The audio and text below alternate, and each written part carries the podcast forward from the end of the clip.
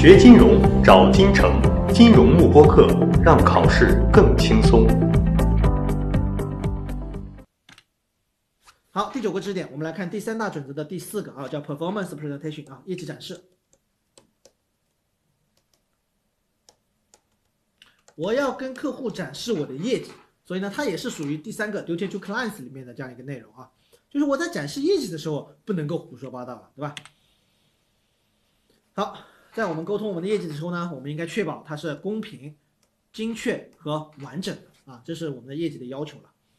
那么不能够 misrepresent past performance or reasonably expected performance，什么意思呢？其实就是说白了，我过去的业绩啊，不能代表我的未来的业绩，就过去和未来当中没有没有什么关系的啊，过去和未来没有什么关系的，比如说。我过去的年化业绩呢是百分之十五，假设这是真实的，没问题。过去业绩我可以计算出来。但是呢，他说将来如果市场情况不变，市场不变，而且呢我用的模型也是原来的模型的话，那么我将来也可以达到百分之十五。请问，我能不能讲这种话？是不可以的。就是说我过去和未来当中啊，你加再多条件都是不允许的，因为未来会发生什么事情谁也不知道，好吧？好，所以在这种情况下是不可以的啊。那么第二点，他说我在我的业绩展示里面呢，业绩历史里面呢，有一部分是要包含什么呢？包含我的 terminated portfolio，就是已经被结束掉的那样一些投资组合。那么怎么样的投资组合被会被结束掉呢？比如说我现在投，我现在发布一个这个基金，然后呢进行募募集资金，好，募集完之后呢，哎，投资了两三年、三四年，哎，发现业绩呢非常非常差，然后呢客户呢都撤资了。那么撤资之后，是不是这个组合就已经解散了，就没有了？那么这种呢叫做 terminated portfolio。所以，为什么我们要把 terminated portfolio 放作为我历史业绩的一部分呢？就是因为这些已经被结束掉的投资组合往往业绩比较的差，所以呢，我更加应该把原来的这个情况包含进去。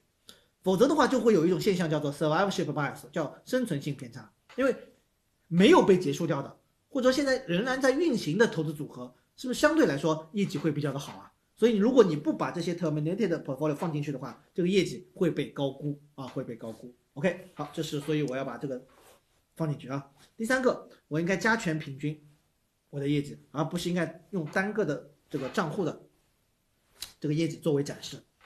比如说，我现在这个公司呢有三种，就是我拿这里来看啊，一个成长型，一个稳健型，一个指数型。假设有三个基金啊，三个投资组合，一个是 growth，一个是 value，一个是 index。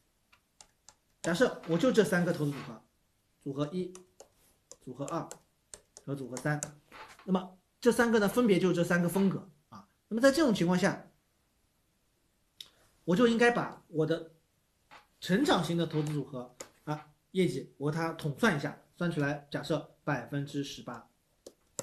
那么价值型的我也给它算一算，算出来百分之十五。